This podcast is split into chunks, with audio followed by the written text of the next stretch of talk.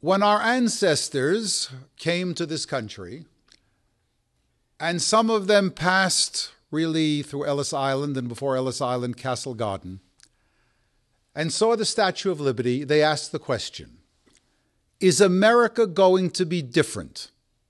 Is it going to be better for us here than it was in the old home, the Alte Heim, to use the old language? And the answer, of course, has always been yes. America has been not a good place for the Jews, but a wonderful place for the Jews. Now, there are a number of reasons for this. Reason number one is that our country had the great good fortune to be born in the 18th century, not the 17th and not the 19th century. For those of you that remember your history classes in college or high school, you know that the 18th century was the age of the Enlightenment. And the Enlightenment, with its belief that religion was a private matter between the individual and God, that there should be a separation between church and state, that no religion should be preferred over another, all of that redounded to the advantage of our people. And then, of course, there were other things. There is an old song that some of your children and grandchildren may sing I used to sing it, but never in a million years will you hear me sing it now. But the refrain was it's a good song. The land was sweet and good, and we did what we could. What that meant was that the country was really blessed by incredible size and incredible acres of arable land. That is, the country was a rich country. Now, no insult intended. There is no insult intended here.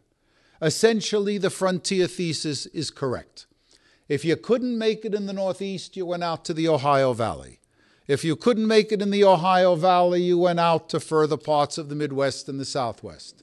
And then, of course, there was always the golden land of California. There was never that ferocious competition um, between Jews and Gentiles for land, for university placement.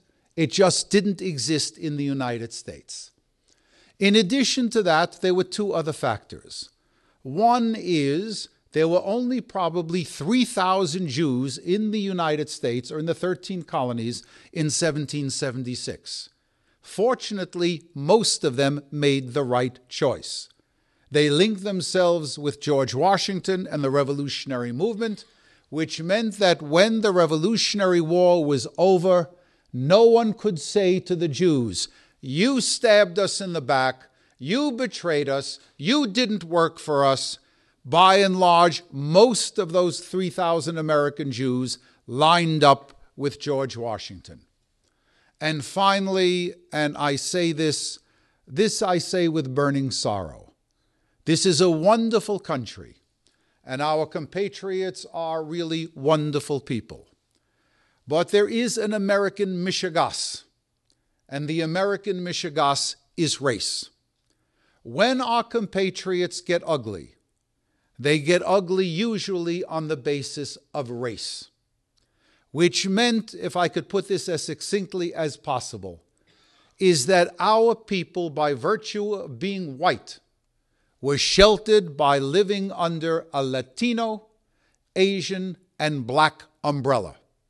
When the wrath of our people, that is, our compatriots, our non Jewish Americans, when they got ugly, their wrath and their ire descended upon those groups and not ourselves.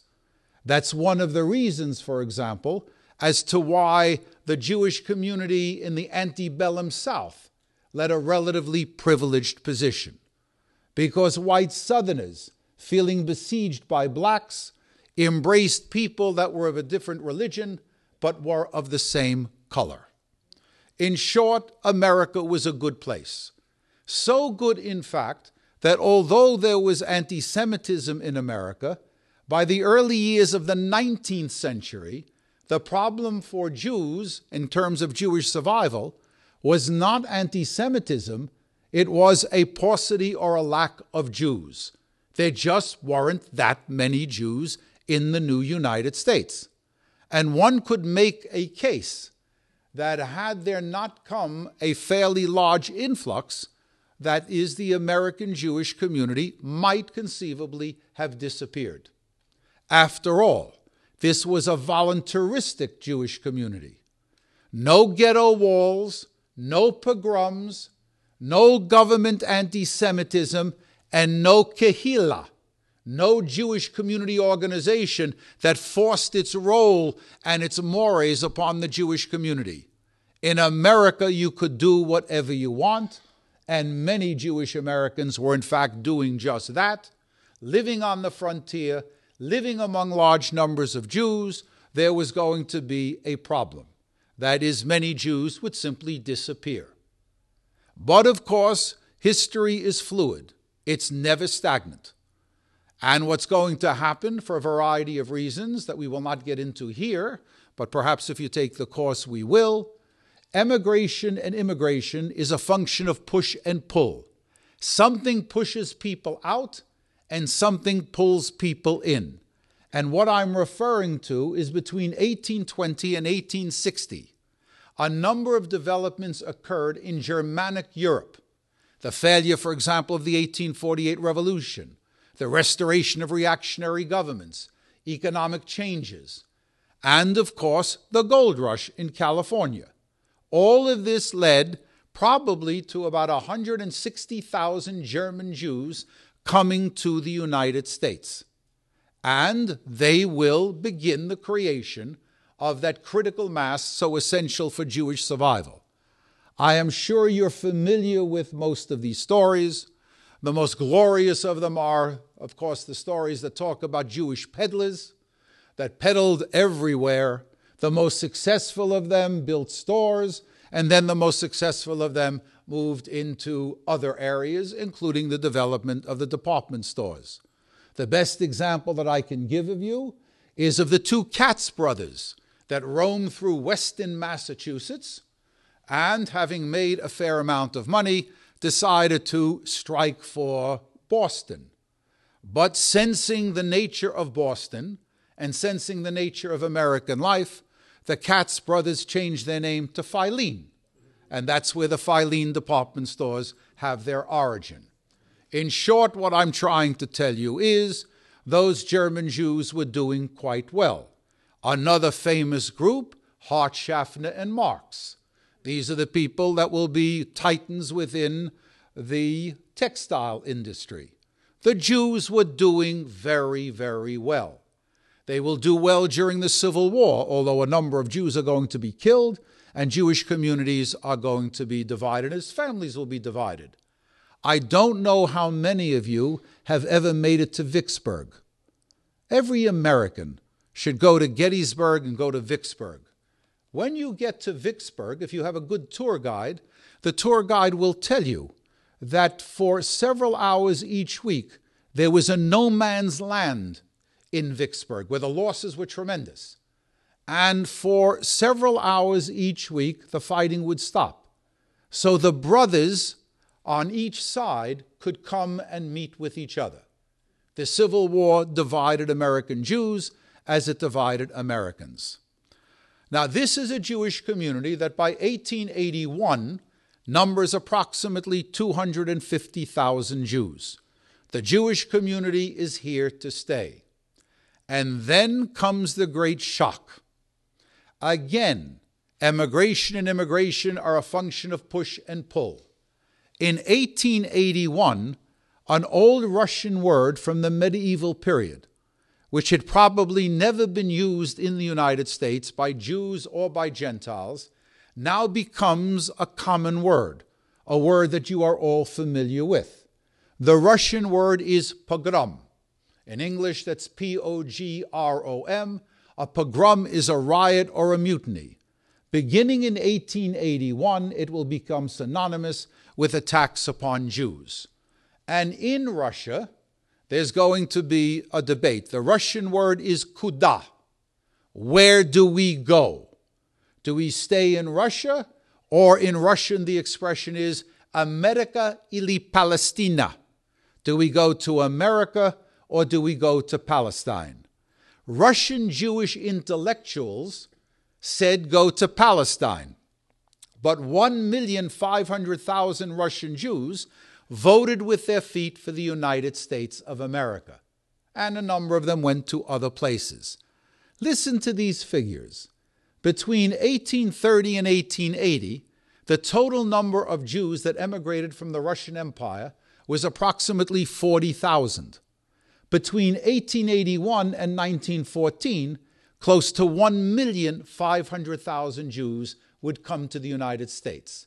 I suspect that many of you who are sitting in front of me probably can trace your antecedents to this time. I also suspect that there are probably very few of you who can trace your American antecedents back before the year 1881.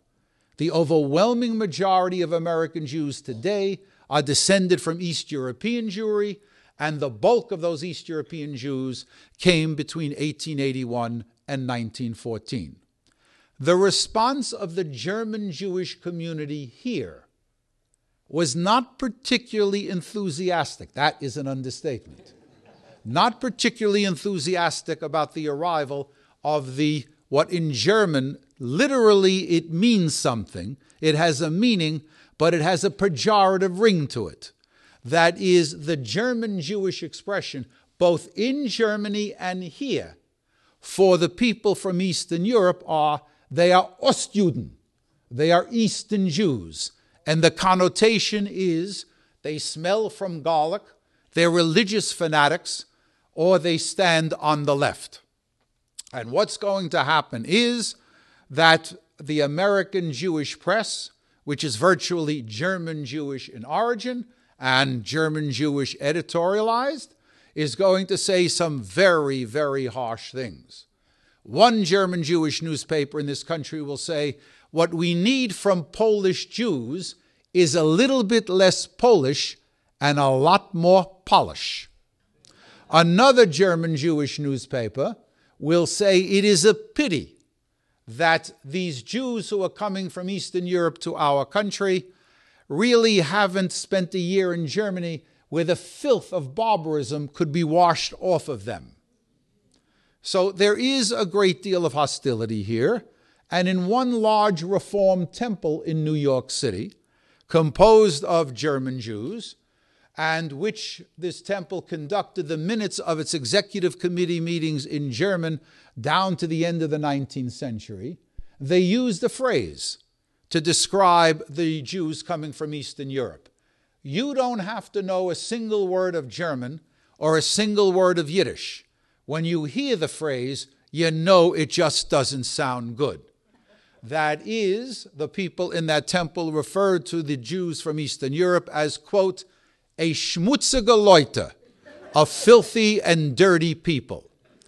And the initial response of the German Jewish leadership in this country is to tell Jewish communal organizations in France and Germany keep them where you are, don't send them to us. But those German Jews here had a heart. It wasn't a heart of stone. And given the fact that the East European Jews were coming here in such large numbers, no matter what the German Jews had to say, the German Jewish leadership, the Balabatim of the German Jewish community, designed a strategy to minimize, let us say, the dislocations. And their great fear was, and you got to have some Rahmanis for them. These German Jews still had families in Germany, and they knew about the rising anti Semitism in the German lands. After all, right around 1870, before 1881, when the German Jews are coming, an expression is coined in Germany that becomes so famous that it is used at every Nazi party rally. So much so that if people think it is Hitler who coined the expression, it is not. It's an expression from the 1870s. In German, it is Die Juden sind unser Unglück. The Jews are our misfortune. And the German Jewish leadership here was petrified that you bring these East European Jews with their beards smelling from garlic, their black kaftans, it will generate anti Semitism. And so they designed a strategy, a multifold strategy. Strategy number one turn them into farmers, make them productive citizens so no one can turn call them parasites. And so a number of farming communities were established. The only one that really lasted and lasts down to the present because it was, let us say, replenished by Holocaust survivors was one in Vineland, New Jersey, in southern New Jersey.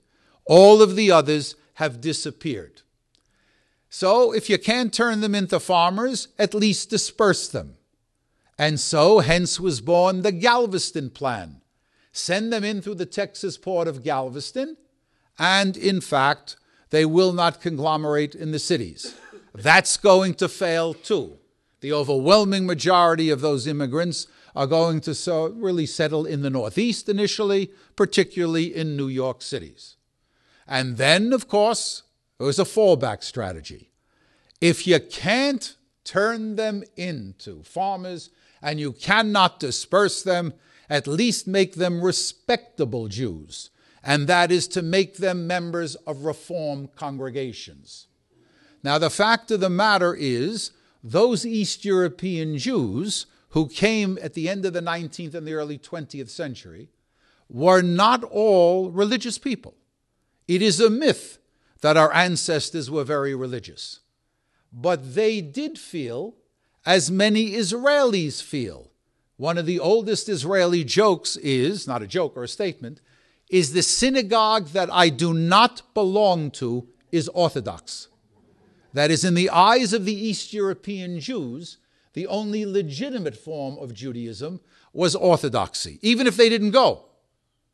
Which meant, of course, that this strategy was going to fail. That's incidentally one of the reasons why it was Reformed Jews of German extraction, like, like Jacob Schiff, that funded the creation of the Jewish Theological Seminary. It's Reform Jews that fund the, seminary. And they do it because they've given up the ghost on Reform Judaism. Maybe conservative Judaism will be more palatable to the American people. They certainly should not be left to the Orthodox community. So that's going to fail.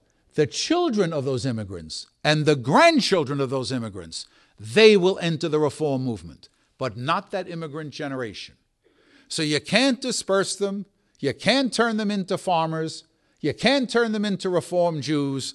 And then something that enjoys initial success in Orange County, I hear it may continue to enjoy continued success, but nowhere else. And that is you can't turn them into farmers, you can't make them Reform Jews, you can't make them dispersed, you can't disperse them, then at least make them respectable Americans they should vote for the Republican Party. now that that will enjoy some success. And the reason for that is that democratic machines based on Italian and Irish ethnic communities gave favorable treatment to those groups. Sometimes the Jews were left out, and there was a Jewish love affair with Abraham Lincoln. Even though they came after the Civil War, after Lincoln's death, the fact that he had freed the slaves made some Jews responsive to him. So those East European Jews are going to come, and what is most significant, in contrast to other groups, those East European Jews come to stay. The maximum number of Jews who return to the countries from which they came will never exceed 3 to 4% a year. That was a different pattern for Hungarians, for Czechs, and for Slovaks. Many of them would come to our country to make enough money to buy some land in the old country. For example, I don't know if you remember him, one of the more, this is not an oxymoron, one of the more decent communist leaders was the leader of the Czechoslovakian Communist Party, Alexander Dubček.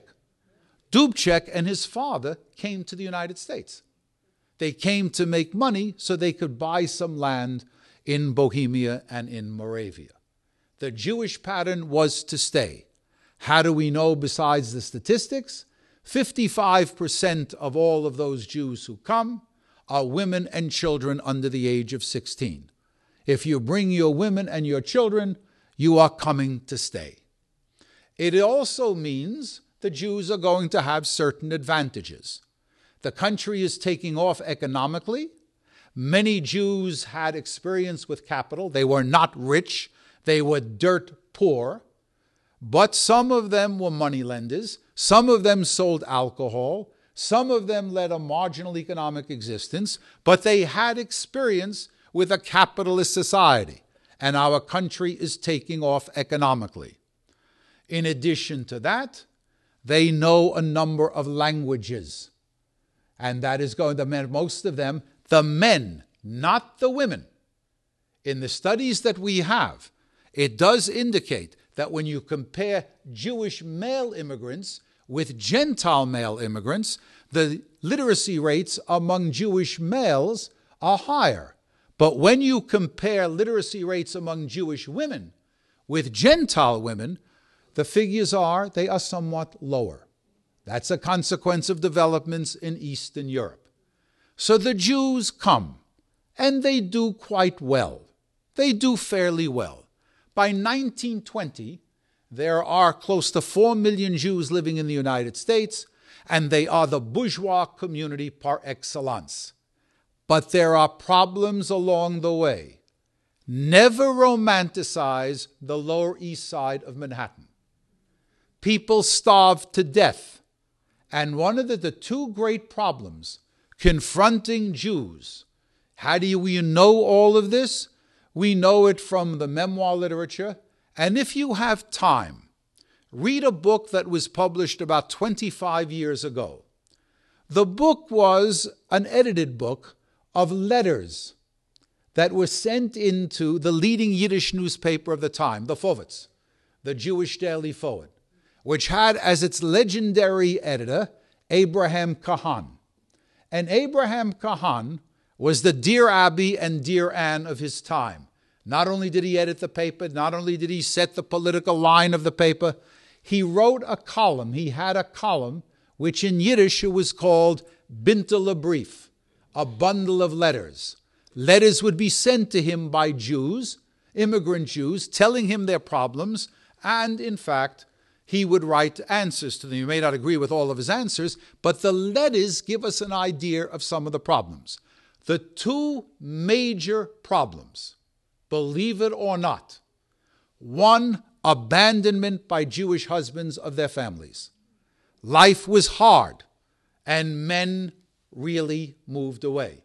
I mean, I'm old enough to remember my parents telling me, and some of you may have heard the same type of story. So and so told his wife he was going to go to the store to get a pack of cigarettes, and he never came back. Abandonment was a problem. A worse problem, it lasted a generation, but everybody knew that it existed. It was a Jewish Geschäft, as Jewish in some ways as kreplach and chicken soup. It was the problem of prostitution. White slavery and prostitution were Jewish businesses. And it is estimated that a very large percentage of the women put in prison for prostitution in New York State were women of Jewish extraction. Life is hard, and in fact, an immigrant population, be it in Israel for Russian Jewish women, and for those of you, again, they may not tell you this in Buenos Aires and Sao Paulo and in Rio de Janeiro, the prostitution among Jews was absolutely tremendous. So great was prostitution in Buenos Aires, there were two separate Jewish communities. One for the pimps, the brothel owners, the madams, and the prostitutes, which had their own cemeteries, their own synagogues, their own Jewish community centers, and then for the community, the Jews in the community that were not affiliated with the business of prostitution. It was a one generation phenomenon. Also, there was racketeering, gambling, and all types of, let us say, exploitation that was taking place. It lasted again for a generation, and then as conditions got better and Jews integrated into American society, it to all intents and purposes disappeared. The 20s were a good time for Americans, they were a good time for Jewish Americans as well. And then the bad times came. The bad times came with the Depression. And I must say to you, you can draw an analogy here. This is a very difficult time for Jewish communal organizations. Money is tight. You are very fortunate because you happen to have, he'll be embarrassed by my telling you this, let's say, a Renaissance genius in Ari. He manages to put this stuff all together.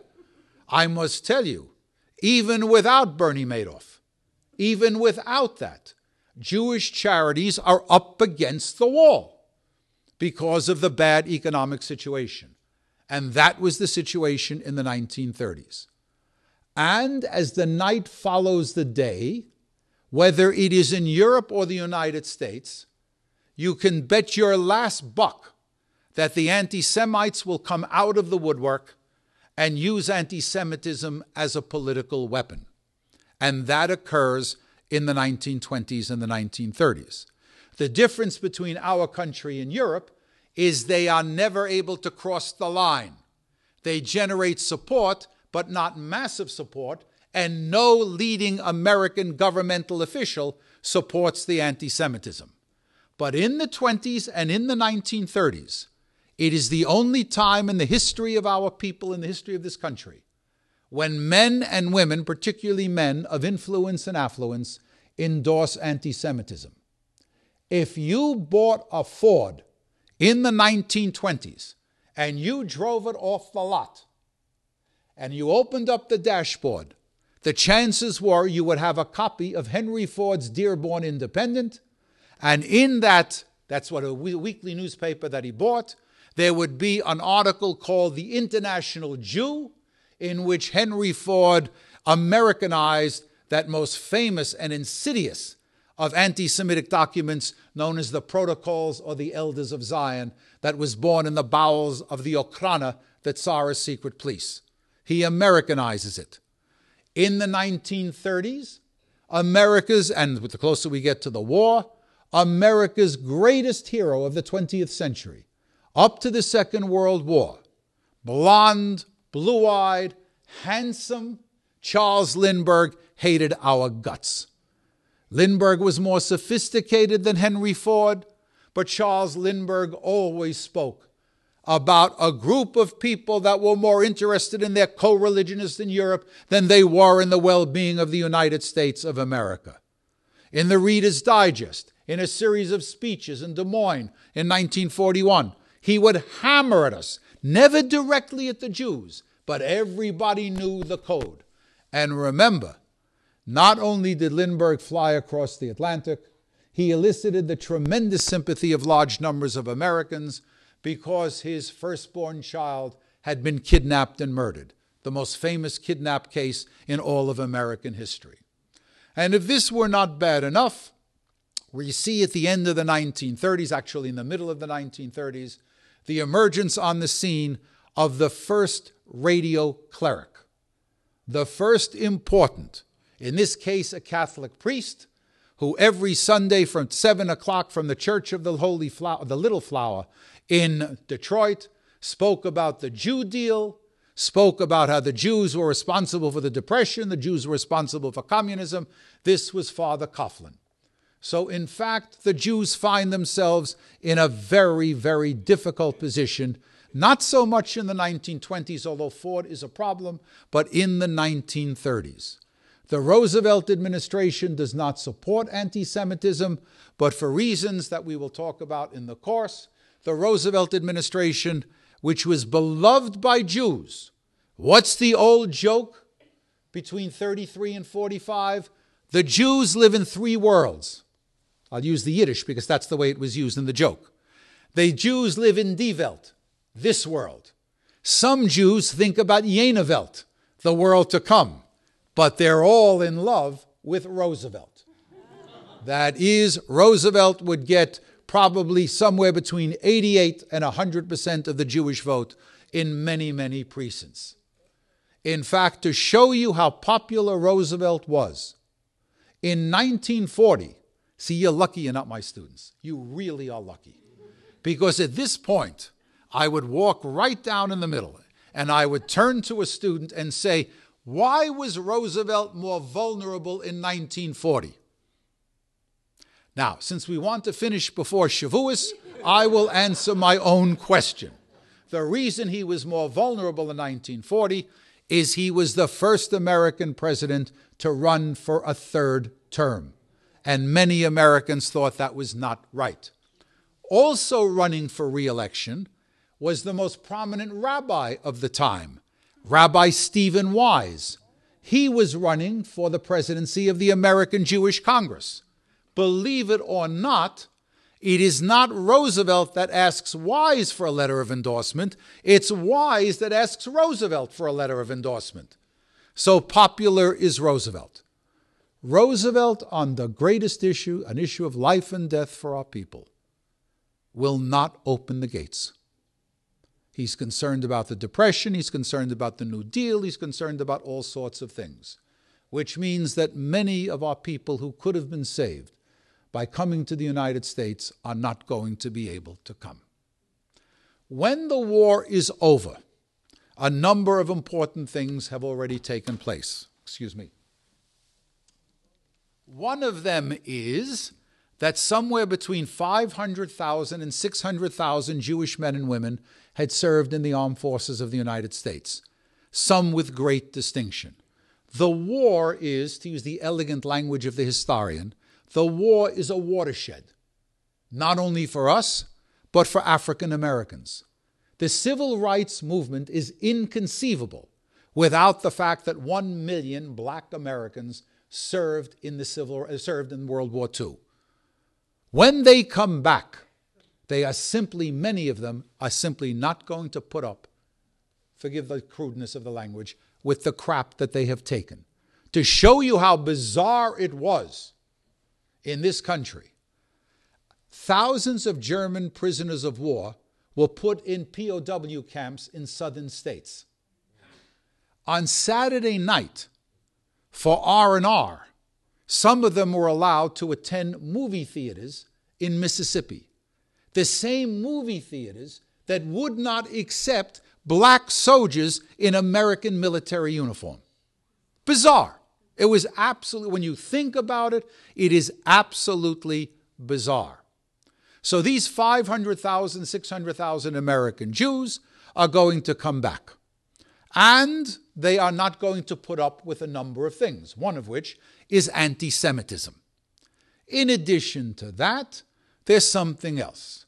When Life magazine and Time and the newspapers begin to publish the pictures of Dachau and Buchenwald and Auschwitz, when there's coverage, coverage of the Nuremberg trials, who's going to stand up and talk about kikes and Mackies and Hebes? You look like a damn Nazi. You're spitting on the graves of our people, of our soldiers. The barriers begin to come down. The Jewish community is emboldened. The Jewish community becomes Zionized. Golda Meyerson, as she was then called, is sent by Ben Gurion to raise $5 million from American Jews. She returns with $50 million. We Zionize ourselves, and then we Zionize American society. And Hollywood, that barometer of American public opinion, which reflects American public opinion and shapes American public opinion, suddenly discovers that anti Semitism is anti American. I refer you to a film that I'm sure many of you are familiar with, and then to another good film that you probably are not familiar with. The other film shows you the limits of Hollywood.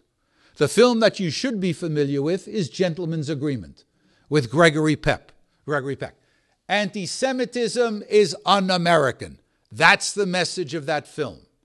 The other film is a film called Crossfire with Robert Young. And the film begins in a bar in San Francisco where a group of demobilized Marines go to the bar, they see a civilian there, they strike up a conversation with him, they find that he is Jewish, and they say, What were you doing when we were getting our gullions shot off in the South Pacific? You were playing around with our women, that's what you were doing. And they kill him. They kill him. It turns out, when Robert Young, the detective, comes in, they make an investigation. The man had been wounded at Iwo Jima. He never mentioned that, and that's why. But then that's why he was killed. You see the limits of Hollywood because this is taken from a short story. In the short story, the man who is killed at the bar is killed not because he is Jewish, but because he is a homosexual. Hollywood would not touch that for another 50 years. But anti Semitism was now simply not permissible. The residential covenants come tumbling down, and in fact, life gets better. This is the beginning of the golden age of American Jewry. Everything becomes open, or nearly everything becomes open. The Ivy League becomes open. The medical schools, which had the quotas. My school had a Jewish quota until 1965. So did St. Lawrence. So did Sarah Lawrence, not St. Lawrence, Sarah Lawrence. So did many, many schools. Those quotas are going to go by the wayside. It's a good time for the American Jewish community. If we are the bourgeois community by 1920, by the middle of the 1960s, we are the professional community par excellence. American Jewry takes off. The 50C massive synagogue construction. It is the best time, probably, I would say, not only in the history of the American Jewish community, but probably in the entire history of the Jewish people. But we are Jews, which means that there is a neurosis gene there. And so, if life is so good, why in 1976, in an article in a Jewish magazine, do some people say we're on the way out? Well, what are our problems in 2010? Well, we have a population problem. We really do. Do not be offended. Do not be offended here. We Jews do some things very well. In fact, some things we do better than anybody else. One thing that we do better than anybody else nobody uses contraceptive devices as well as Jewish women. Nobody. Which means that we have virtual zero population growth. Which means that we are an aging community. And remember, there are no great reserves anymore. The Russian Jews have come for the most part. The Argentinian Jews have come. Israel takes some. We take some. But most of the Jews that were supposed to come, here's the irony of Zionism not to go off on a tangent, but a parenthesis. What's the great irony of Zionism? When Herzl and Syrkin and all of those guys, Ben Gurion and uh, a whole bunch of them, when they spoke about Jews coming to Eretz Yisrael, they were talking about the European Jews. The irony is, when they they're not going to come because they've gone up the chimney or they're in mass graves. The Jews that those European Zionists never even thought about. The Jews of Yemen, the Jews of Iraq, the Jews of Syria, the Jews of Iran, the Jews of Morocco. They are the ones that are going to come in such large numbers. So there are no more reserves. Demography is a problem for us. In addition to that, I am I must tell you this now. I am the father now of two children, not three. I am the father of two children. Only one is married. She is married to someone who is Jewish by sheer accident. By sheer accident. That means what I'm telling you is so you'll never get a harangue against intermarriage from me. I will simply tell you the basic facts of life. Intermarriage is a problem for the community.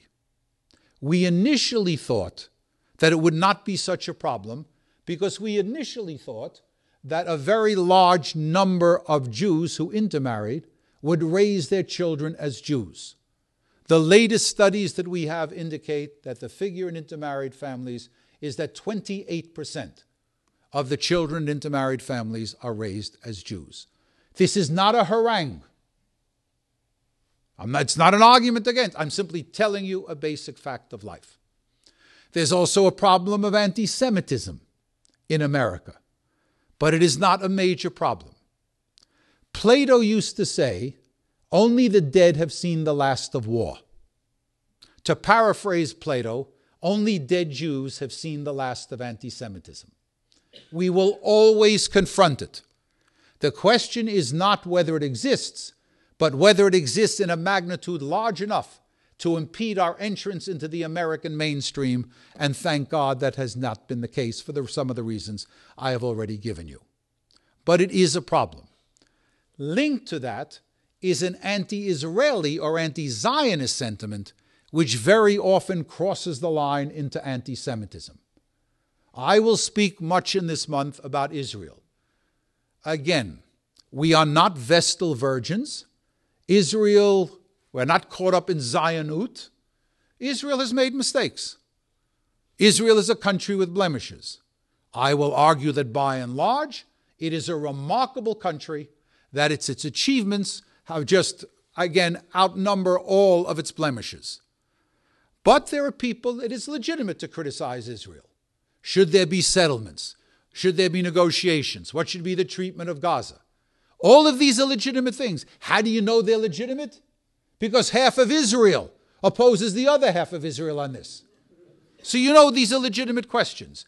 When do people cross the line? When Israeli soldiers are compared to Nazis. That's crossing the line. When an Italian newspaper has a picture, a cartoon, of the baby Jesus in the manger, and standing over him is an Israeli soldier with a bayonet, and the baby Jesus says, You're coming to kill me again? That's anti Semitism. When the Gaza Strip is compared to the Warsaw Ghetto, that's either anti Semitism or sheer stupidity. But that is crossing the line. And on American university campuses, that sometimes presents a problem. So, intermarriage is a problem. The anti Semitism is a problem. Demography is a problem. But you and I know what the greatest problem of them all is. Believe it or not, it was summed up by a rabbi in Vilna in 1812. Now, if you were really on your toes and I was stepping out there scaring the living daylights out of you. Now, here's a parenthesis. I will tell you, if you are teachers, what you were never taught. But in your gut, if you're honest, you'll know. There's nothing like a little bit of intimidation to get a 20 point rise in the IQ. It lasts for about 30 seconds. 30 seconds. But in those 30 seconds, miracles can happen. In 1812, Napoleon marches with 600,000 men into the Russian Empire. This is his greatest mistake. And when his forces approach Vilna, one of the great rabbis in Vilna is asked by his congregants, Whom do we support, Napoleon or the Tsar? Listen to the answer. If Napoleon wins, the ghetto walls come tumbling down. No more pogroms, no more anti Jewish laws, and so on. We will be free like everybody else. And because of that, we will no longer be Jews. If the forces of the Tsar win, the ghetto walls remain, the anti Jewish laws remain, there will be pogroms, but we will remain Jews. Therefore, I order you to support the Tsar. Nobody in his right mind wants to go back to that. But that rabbi has put, a, put his finger on what is our basic problem. It's not anti Semitism, it's not demography, it's not intermarriage. How do you survive as Jews in gloriously free America. That's the issue. How do we counter the fact that large numbers of young Jews, men and women, are opting out of the Jewish community? They're not converting, they're just opting out. Now, look at me well. I am not the prophet from upstate New York. Believe me, I do not have a monopoly on the truth. Here is what I would suggest, and then we'll call it a night, and then I will ask you if there are any questions. All of the evidence that we have indicates that the best bang for the buck with kids is a Jewish summer camp experience. It behooves every Jewish community to make sure that Jewish parents who want to send their kids, their young people, to a Jewish summer camp have the means to do so. Number two, there's nothing like going to Israel for an ethnic shot in the arm. Birthright is one of the great contributions and one of the great and successful creations of the American Jewish community. But make no mistake, make no mistake, you cannot build an American Jewish community on the basis of, let us say, substitutes, surrogates. You can't build it upon Israel because most American Jews remain here. And you can't build it on the Holocaust either. And I am a professor of Holocaust history. I am telling you, study the Holocaust, learn the Holocaust. It is important, but don't think for a moment that you can make our young people Jewish by teaching them about the Holocaust. In fact, if it is not done well, you can get into real trouble. The kids are not stupid. And if all you hammer about is anti Semitism, the kid doesn't have to have an IQ of 150 to ask you the question. If historically so many people have hated the Jews and it led to the Holocaust, then what is the sense of remaining Jewish? The only hope and I am a fairly religious man, but I'm not a, I do not, I'm not a member of an Orthodox congregation. I am telling you, the only way to survive is through the synagogue. And I'm also telling you that Judaism is not a pediatric religion. Don't worry so much about your children and grandchildren. Worry about yourselves. Lead a Jewish life as you define it. It, is a disgrace. Or to put it another way, that's too harsh. That language is too harsh. It behooves, I'll put it in a positive sense. There are so many Jewish publications. If you stand on the left, you can read Tikkun. If you are in the center, you can read Moment. Here, I'll make a confession to you. Don't hold it against me. Please don't hold it against me. Professor Berk subscribes to Commentary Magazine. In addition to the others, in addition to the others, the point here is never in the history of our people has there been such a plethora of Jewish publications. Who would have dreamt that Indiana University Press is probably one of the great publishers of Jewish material? the University of California Press publishes some of the best stuff on Judaica.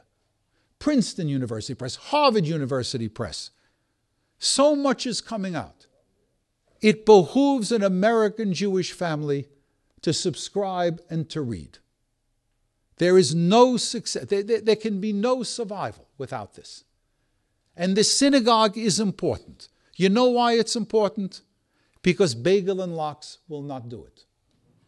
You can't make other generations of Jews out of bagel and lox. Nor will left wing politics do it, because so many Jews are moving into the center. And so many Jews have no experience of the trade union movement. Nor will the Yiddish language do it, because for the most part, again, it is not done. It is not done, but most American Jews. What is significant about our community? Do you realize that the American Jewish community is probably the only large Jewish community in the history of our people that is essentially monolingual? That's important. Yiddish will not do it. What will do it is the synagogue and Jewish culture and Jewish learning. If I were in the synagogue now and I was standing in front of the bima, do not be insulted what I'm saying. I speak to you as a man who is a fairly religious Jew and a man who believes in Torah Sinai. I would say to you, you may think that in that Torah are bubbe meises. They're all, whatever they may be, fairy tales. They never took place. But what you should know in Torah and Talmud is the genius of our people. This is what our people gave to the world. The first giant step was not taken in Athens and it wasn't taken in Rome. It was taken about 3,500 years ago in the Sinai desert. This is what we have given. This is what we must transmit to future generations. Not telling them what to believe, but exposing them to the greatness, to the brilliance, to the feelings, the emotional and intellectual depth of the Jewish religious tradition. If we do that, then I think, whether it's 50 years from now or 100 years from now, people can say, and there'll be more than one person and more than one minyan that will say it. Am Yisroel Chai. The Jewish people are still alive. Thank you very much.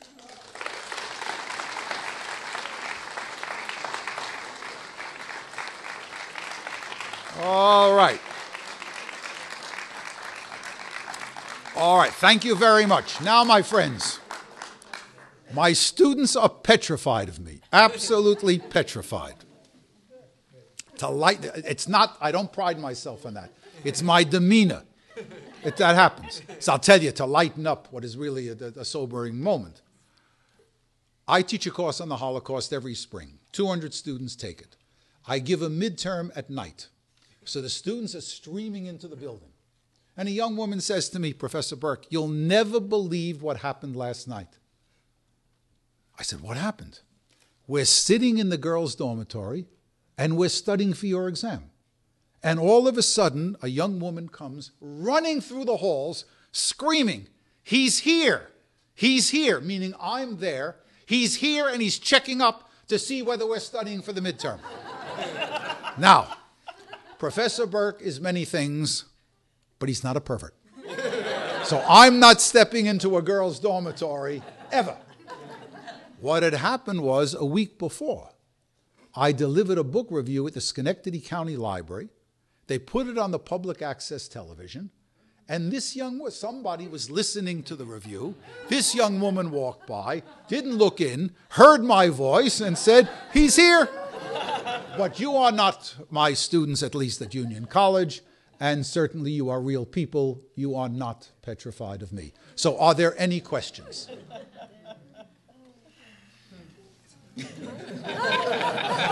Am I the luckiest man in America? Am I in front of the most brilliant group of people that understand everything and do not have a single question? A question. Yeah. Quick one. Could you comment on the discrepancy between the uh, Federation study of 5 million Jews and the recent Brandeis one, which says there's 6 million Jews? The question is can I comment on the difference between two studies? One says 5 million, one says 6 million. I, first of all, I'm not a demographer. The second thing, it all depends on what questions you ask and how you count.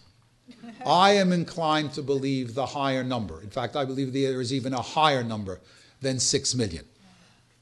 But I, I'm, I'm not prepared. I mean, it's the questions that you ask that's really what is, and it's the definitions that you use. Who's a Jew? So, in all of these things, I would argue, and the, uh, I, I can't give you a, I, I'm inclined to say that the larger figure is, an, is, is higher, and is the, the more correct figure. And the other thing I would say is there's a term that was used in a much earlier period of Jewish history. These were friends of the Jews. In the Roman period, there were people who would go to the synagogue, they were not Jews. They never converted to Judaism. But they felt Jewish or they identified with the Jewish people. If you want a positive spin on intermarriage, the positive spin is you've all heard it. Believe me, you've all heard it. From Gentiles who say, My daughter's married to a Jew, or my grandchildren are being raised this way and that way. Many of the people who have Jewish relations in the family but themselves are not Jewish have an identification with the Jewish people. And that's a positive thing. Now, this is not to rationalize or to defend intermarriage. I'm just making a statement. Yes, ma'am. I think that the question of who is a Jew is a very important one because there are many of us who are very involved in the Jewish community, uh, belong to synagogues, etc., but there's a whole, especially in Orange County, a huge group of Jews who, if you say, Are you Jewish? they will say yes, but they have absolutely no involvement. And for me, the question would be how in the world do we ever seduce them back into becoming active Jews? I love that word seduce. how do you seduce? How do you bring them back? How do you bring them back? Do you remember in my talk I made mention of the fact that we live in a voluntaristic society? You can't compel anybody to do anything. We have to compete in the marketplace of ideas and the marketplace of tradition. We have to, what he's doing, what the donors are doing, what you're doing. You are making programs as attractive as they can be. You publicize it as best as you can, and you hope that people will come. Much more than that, I'm not sure you can do. You cannot compel people to do this. You can reach out to them. The great debate here is there is a debate among Federation people. Do you allocate resources to reach out to those like the ones that you're talking about?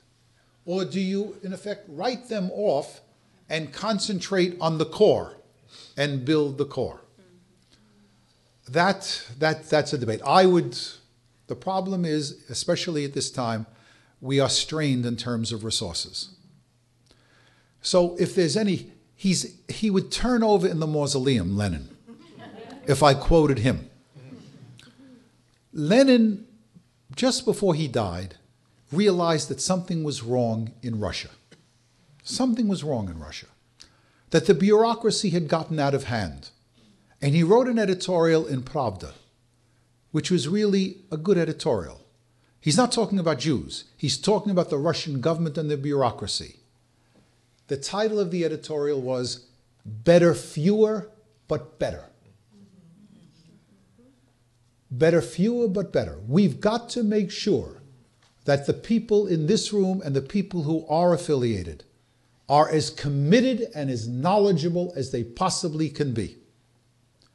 Because in some ways, every Jew must become a shaliach, must become an emissary, both in behalf of the state of Israel and also reaching out to the people that you're talking about. But remember, in, a, in the competition that exists, you must have the best programs. You must have the best summer camps. You must have the best rabbis. You must have the best educators. And with some luck, you will get some of these people back. He is not considered to be one of the great philosophers. He really isn't. He's not a Wittgenstein. He's not a Martin Buber. But Yogi Berra had it right.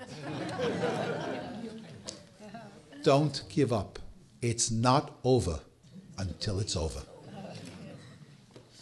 Anyone else? Yes, Fred. You don't uh, put much emphasis on the establishment of Israel as being a, a point in time.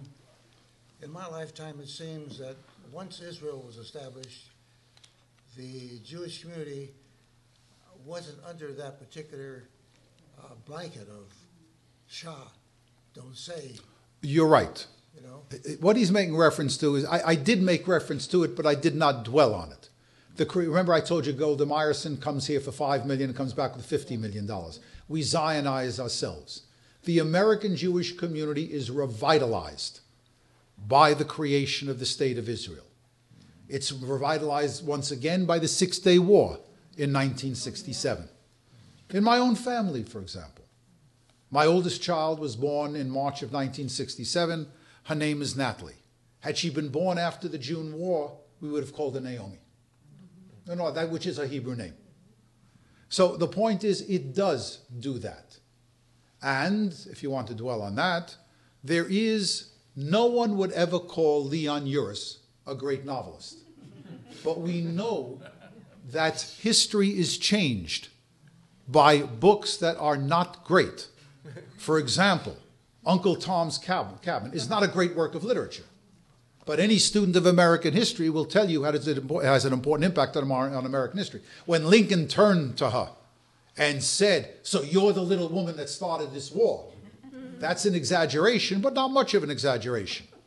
So Leon Uris's book, Exodus, will also have an impact. What I'm trying to tell you, however, is that you can't build a Jewish community on this anymore. Look, I have a wonderful job. I really do. Some of my colleagues are fruitcakes, but they're essentially nice people.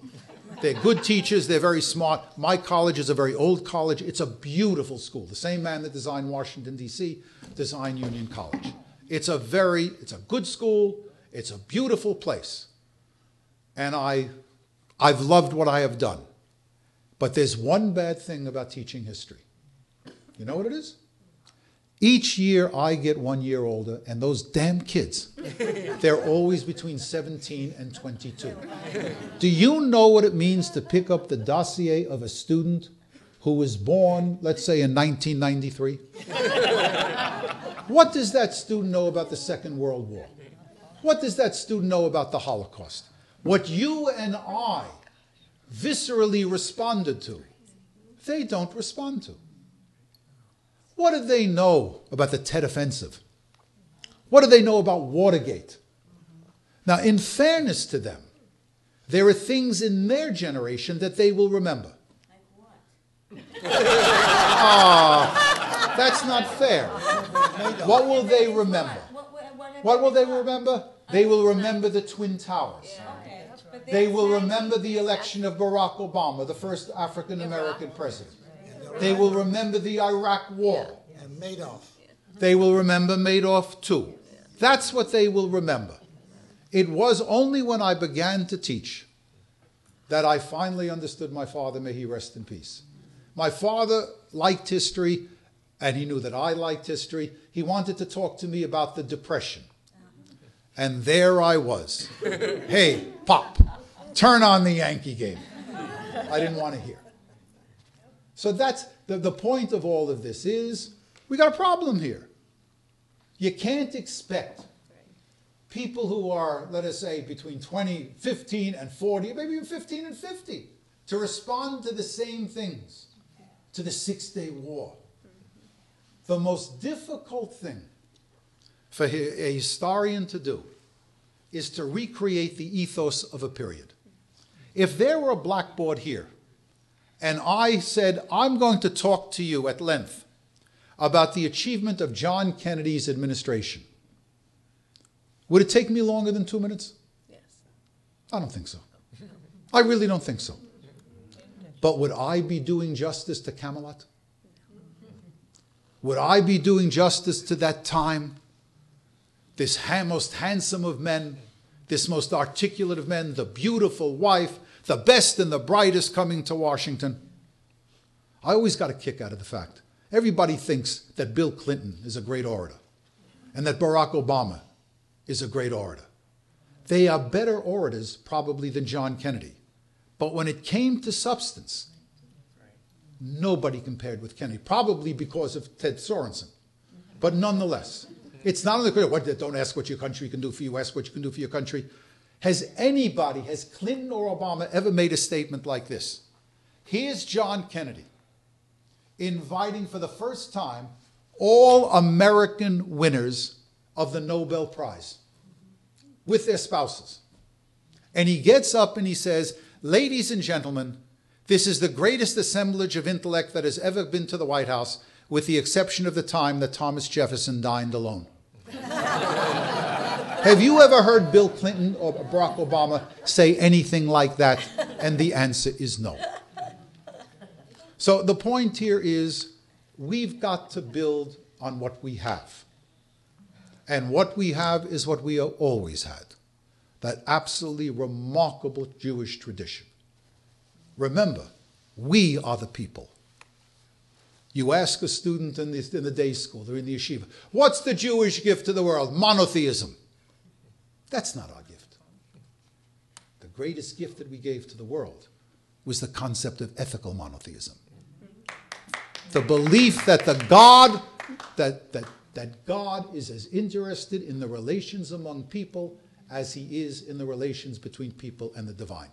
I say that we bring to a community, we don't take from the community, We bring to a community, and we don't take. I'm not sure what you mean. Well, we don't become indigents upon the community. Most of us do not, but there is a group of Jewish poor, and they should never be forgotten. Remember what our tradition says the people of your own town take precedence. Yes? Could you suggest a book, or uh, an author or books that um, you would suggest to kids today, for kids to read today? All right, this will be the last question. What book? For kids to read today, I can't tell you. Okay, your students, what are they reading? I'll tell you what I assign in class. It's a golden oldie. It was great when it came out 50 years ago, and it's still good. It's the book As a Driven Leaf by Milton Steinberg. If you haven't read it, please make sure to read it. Thank you all very much.